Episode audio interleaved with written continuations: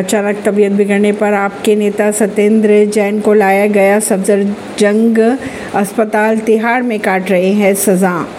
अचानक तबीयत बिगड़ जाने पर आप नेता सत्येंद्र जैन को अस्पताल लाया गया। इस वक्त वे तिहाड़ जेल में सज़ा काट रहे हैं। अचानक से सत्येंद्र जैन की तबीयत बिगड़ने की खबरें सामने आ रही हैं। उनकी शिकायत के बाद उन्हें सफदरजंग अस्पताल लाया गया। बात करें अगर पिछले हफ़्ते की, आप नेता का वज़न करीब 35 किलो कम हो चुका है, उनके स्वास्थ्य ठीक नहीं चल रहा है। 18 मई को सुप्रीम कोर्ट में जमानत याचिका पर सुनवाई के दौरान उनके वकील अभिषेक मनु सिंघवी ने जैन के स्वास्थ्य संबंधी समस्या को उठाते हुए कहा था कि उनकी तबीयत ठीक नहीं चल रही है।